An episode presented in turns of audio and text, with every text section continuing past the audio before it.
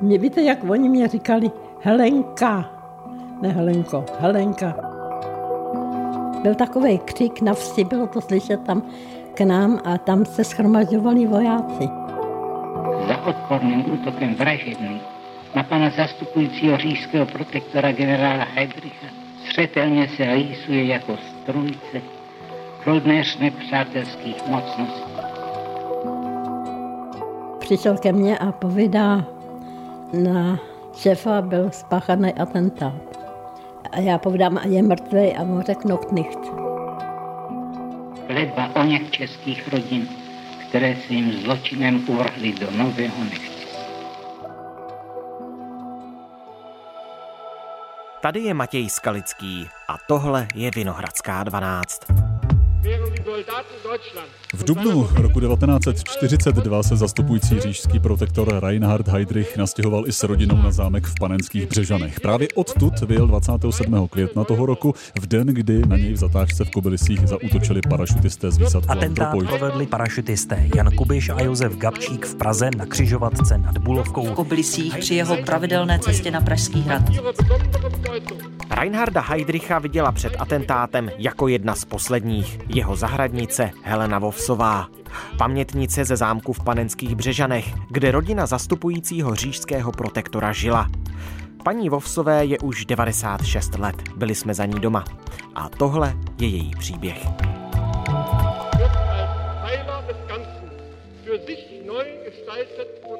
Dnes je pátek, 27. května, den výročí největší odbojové akce druhé světové války.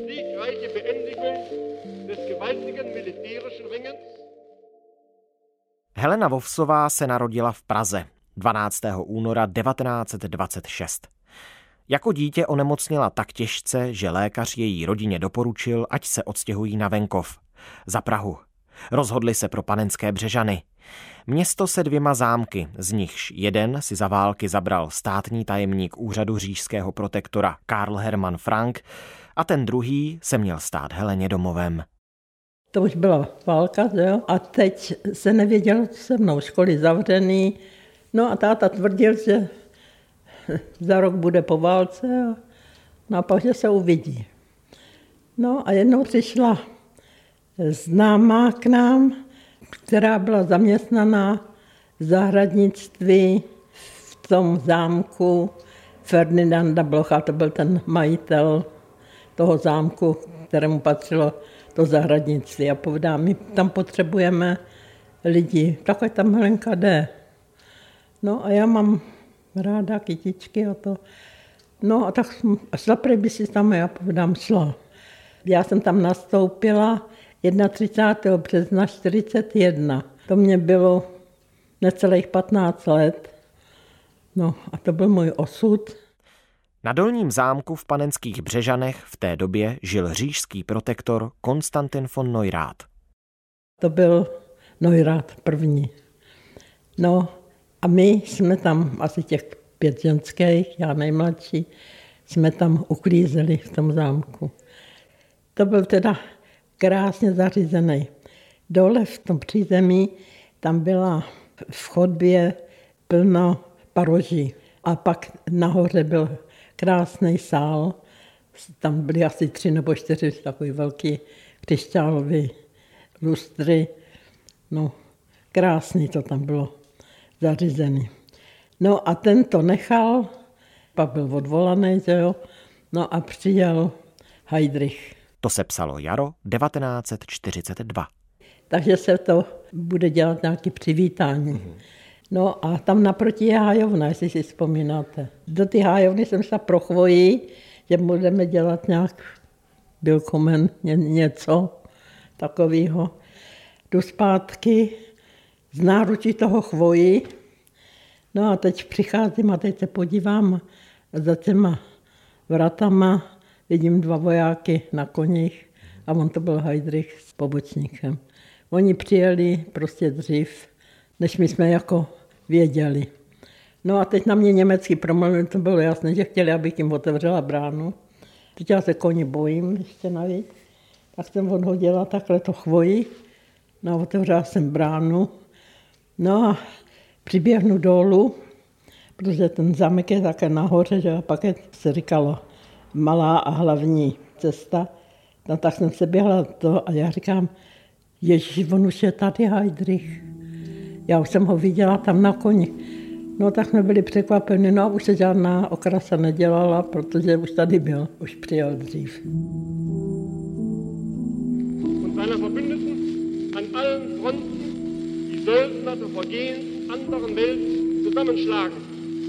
Entsteht hinter den Fronten bereits eine neue Ordnung. Lebensgebiet für Lebensgebiet. Helena pracovala v zahradnictví, ne přímo na zámku. Co se tam děje, se dozvídala jen od služebnictva. Já jsem dost často chodívala do kuchyně, skoro každý den nebo v obden nosívala zeleninu, kitky.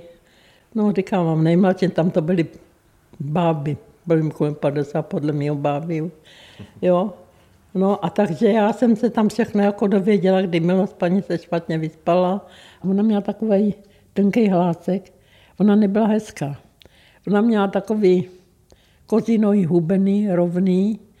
Jinak byla blondýna, modrouká taková, nosila ještě černou sičku na těch vlasech. No nic moc. Samotného zastupujícího řížského protektora výdala jen občas, nejčastěji při jeho příjezdu anebo odjezdu ze zámku. To se vždycky postavili do pozoru stráže v obou dřevěných boudách u brány. Naposledy Helena Heidricha viděla 27. května 1942, v den atentátu. Já jsem chodila sekat trávu na plac a ten den taky jsem tam byla a zrovna jsem vysypávala trávu a také se podívám a tam z toho vchodu, tam je asi čtyři nebo pět schodů, styhali ven, jak Heidrich s Linou a Silke, jak jdou z těch schodků a vidím ještě, jak Heidrich vzal tu Silke do náruče. Svoji dceru? No ty bylo asi tak tři roky, malá hutička. Takový culičky měla, utažený, modrovoká, taková. No a slyším auto, no a to on na seta odjížděl. 27. května ráno vyjel zastupující říšský protektor Reinhard Heydrich ze svého sídla v Panenských Břežanech. Mířil zastupující říšský protektor Reinhard Heydrich ve svém otevřeném Mercedesu na Pražský hrad. Na místo ale nedojel. V zatáčce v Kobylisích na něj totiž čekali českoslovenští parašutisté Josef Gabčík a Jan Kubiš, kteří na něj zautočili a smrtelně ho zranili. Zákeřný atentát na pana zastupujícího říšského protektora SS obvůdku Führera generále Heidricha provedeným nejatými agenty zničil rázem klidné soužití našeho národa v rámci říše.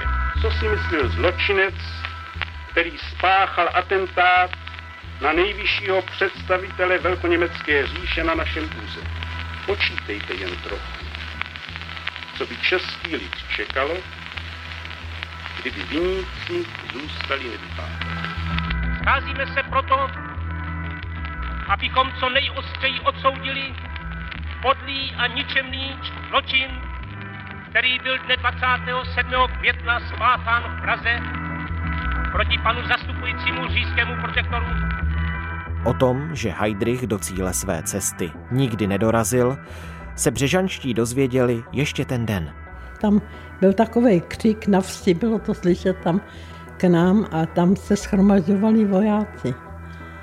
A my jsme se jako dohadovali, co tam, no a pak jsme si říkali, že asi mají nějaký to schromáždění nebo něco, že se třeba čekají na sebe, až přijdou tyhle.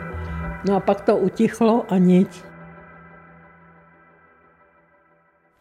A já jsem dělala ve skleníku něco a přišel tam Hans Wippler, který byl pod koní Heidricha a měl na rukou chtělke a přišel ke mně a povídá, na šéfa byl spáchaný atentát.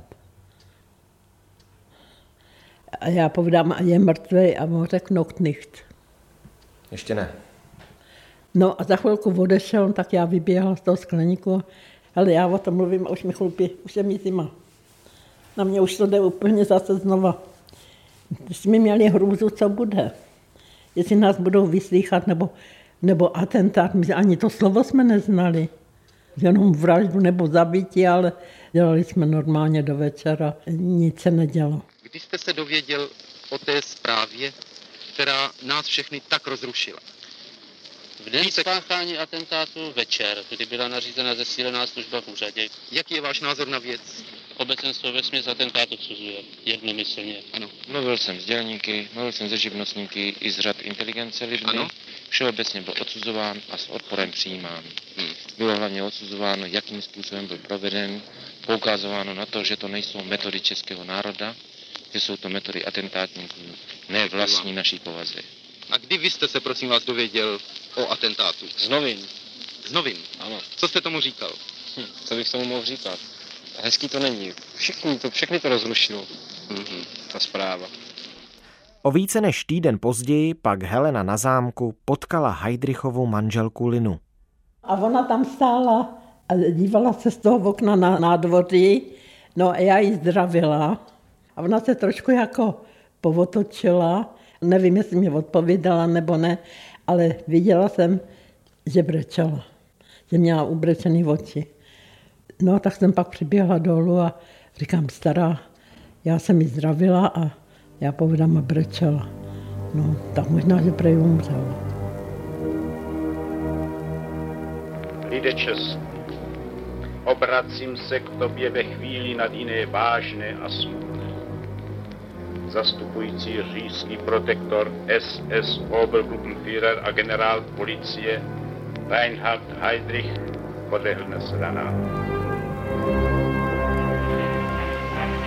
Asi 150 mužů v ocelových přilbách rozžehlo pochodně. Byli jsme svědky převozu tělesné schránky zemřelého zastupujícího protektora SS Obergruppenführera generála policie Reinharda Heydricha. Pražský hrad. Obraz se nezměnil. Stále proudí noví a noví lidé. Tisíce již jich přešlo okolo rakve a další tisíce čekají. Kolik tu přešlo za ten den upřímně cítících duší. Zapadá slunce, hoří ohně a voní tu květiny. Byl to těžký, truchlivý a smutný den. 19 hodin, až se položí na první hradní nádvoří dlouhé stíny, odejde navždy z Pražského hradu. V létě toho roku začaly na zámku úpravy a do Břežan byly na práci dopraveny desítky terezínských vězňů. Když bylo posvícení, tak druhý den vždycky byla ještě zábava. No a my měli volno, nebo já jsem měla volno. A měli jsme tam hrušku a já si, si tam stála na žebříku a tam jsem si trhala a nenou slyším auto. Takže to bylo něco, že něco jelo, tak jsem se podívala. A teď vidím na ty silnici, jak jede jeden nákladák a druhý nákladák. Tak mě to tak překvapilo, dva nákladák, no ale zapomněla jsem na to. No a přijdu ráno do práce, no a teď nám bylo řečeno, že tam přišli Židi na práci, že se s nimi nesmí mluvit a hento, tento. Tím to takhle začalo. Z Židy nesměli zaměstnanci zámku navazovat ani oční kontakt. Přesto se s některými z nich Helena seznámila. Jeden se jmenoval Milan. Hezký kluk, no tak mě bylo teda těch 16 nebo kolik, no jemu bylo asi tak 18, 19. A jestli bych mu přinesla něco, nebo koupila, nebo to. Helenko, prosím vás, kupte v Praze něco proti plechám, ale opravdu něco účinného. Nejraději flit tekutý. Strašně nás teď ty ohavný zvířata trápí. Také dopisní papír a obálky kupte, prosím. Přiložený dopis dejte laskavě Jarmile ve čtvrtek. Asi vám dá něco s sebou pro mě. Dostal jsem od vlasti už ty buchty a zítra přinese další. Helenko, ty nudle, o které jsem vás prosil, bych chtěl syrové. Uděláme si je, kdy budeme chtít. Buďte tak hodná a řekněte tetě H, aby ten prstínek prodala. A napište mě, kolik za něj asi dostane. Dále mě vysvětlete, proč váš tatínek je tolik proti mě zaujatý, i když se vůbec neznáme. Bohužel není ale v mé moci, abych to změnil. Můj táta měl kamaráda a to byla nějaká rodina, která snad schovávala nějakou taky židovskou rodinu nebo někoho a oni celou rodinu popravili. A vím, že táta přišel domů a že, že to jako říkal. A ještě mi povídal, a teď už jako věděl, že jsou tam, jo. A říkal, ne, aby si si s tím ně, něco začal. No já jsem si myslela, že jak by k ním přišla, nebo že... Takže rodiče to vůbec ani nevěděli, že já něco dělám. Dalšími vězni, kterým pomáhala, byli jistí Franta a Mickey Bayer. Za jehož bratrem se dokonce nejednou Helena vypravila do Prahy. Ten Mickey říkal, že je to tadyhle v té dlouhé třídě. No a teď přijdu a on mi říkal, kdyby se někdo ptal, u koho jste byla, že mám říct, že jsem byla, že nad ním je švadlená, takže jsem byla u ty švadleny. No a tak jsem tam chodila, chodila, až jednou říkám tomu zahradníkovi, já pam, hele, já zítra ráno bych nepřišla, já přijedu až poledne, ve 12 hodin jezdil autobus z Prahy. Můžu, jo, klidně. No, tak jsem chtěla jít do Prahy. No a on asi v 10 hodin pak přišel a povedal, musíte jít do ty Prahy. Nemohla byste jít až odpoledne? Já povedám klidně. A to mě zachránil. Tak jsem tam jela to odpoledne a mezi dveřma vchodovejma dole jsem se sezela s nějakou paní a ona mi povídá, slyš, no vyjdete za panem, teď on jak jmenoval. Já jí neodpověděla. A ona pak rychle se otočte, je to snad asi hodinu, že ho sebrali a že je za, za se nejbít. Ale jak jsem šla dopoledne, tak, tak mě tam kňapli.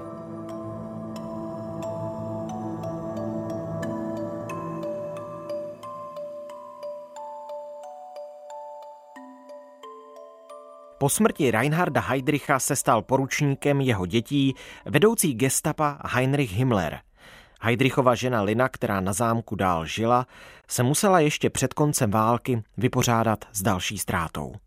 Bylo to září a naše fotbalisti jeli hrát do Úžic fotbal. A já jsem se šla projít, tak tam na návsi je pomník. A tam ten Klaus Heidrem jezdili na kolách a jezdili právě tam od zámku a dělali takovouhle elipsu k tomu pomníku do ty vsi. A kdykoliv mě měli, tak vždycky mě klepli takhle do ruky. A najednou dupot a křik takové něco.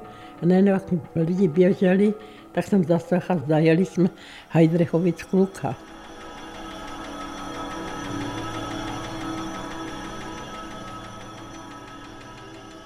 voják ten ho tam sebral z té silnice a nezo. A ona prej ho vzala od toho vojáka, měl nějaký bílý šaty, že prý měla od krve se z hora až dolů. Křičela, hned chtěla nechat zastřelit toho šoféra, ta dělala hrozný rámus. No a do tohohle teď se sjížděli doktoři, jo, zmatek a do toho přijel ten Himmler. Ten Himmler se jim měl nějak, jako nějak utěšovat. Helena se jako zámecká zahradnice podílela na přípravě Klausova pohřbu. Jeho tělo bylo před obřadem vystavené v panském pokoji. Tak tam ležel té uniformě Hitlerjugend a na spánku měl eh, modřinu, to, že bylo vidět. Oni ho chlapi tam snášeli dolů do ty haly a tam byl vystavený, takhle u krbu to bylo, tam je velký obraz Hitlera nad tím. No, my jsme tam dávali takový ty zelený kytky takhle kolem. Jako, a když bylo pohřeb, tak jsme dostali volno, to nás tam nenechala. Ale já jsem šla tam ke známým a ona bydlela proti tomu parku, tak jsem vlezla si eh, jako na půdu, jak jsem viděla, když oni tam šli k tomu hrobu, no tak to byly průvod těch Hitlerugem s těma bubinkama tam šli. S pochodněma taky? Jo, jo, jo, to už byla tma. Pozdě to měl, no a jako nakonec pak šli tam koněk jejich. Takže já jsem ten hrob jako viděla.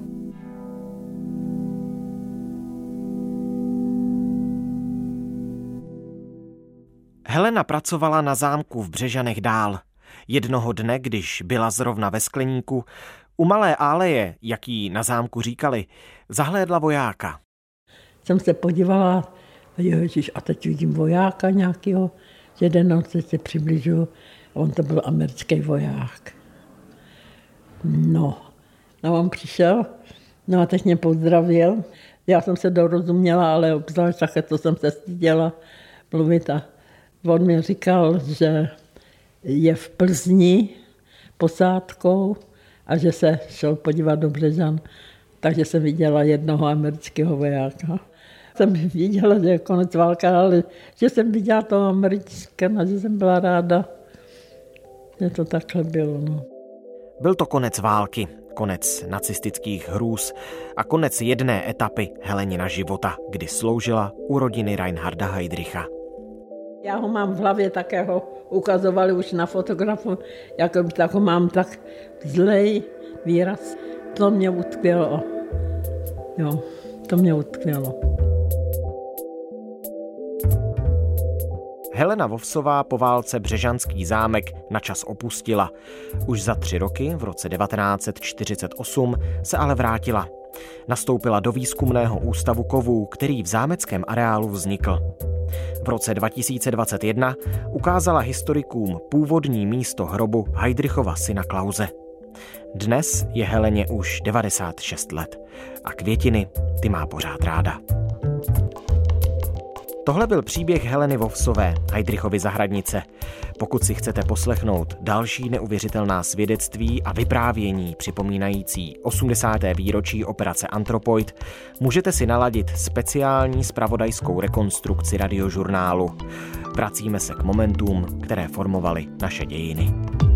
Archivu Vinohradské 12 také najdete dubnový díl o Josefu Gabčíkovi. Jmenuje se Hrdina, který nevystřelil. Přehrajte si ho třeba v aplikaci Můj rozhlas CZ. Naslyšenou v pondělí.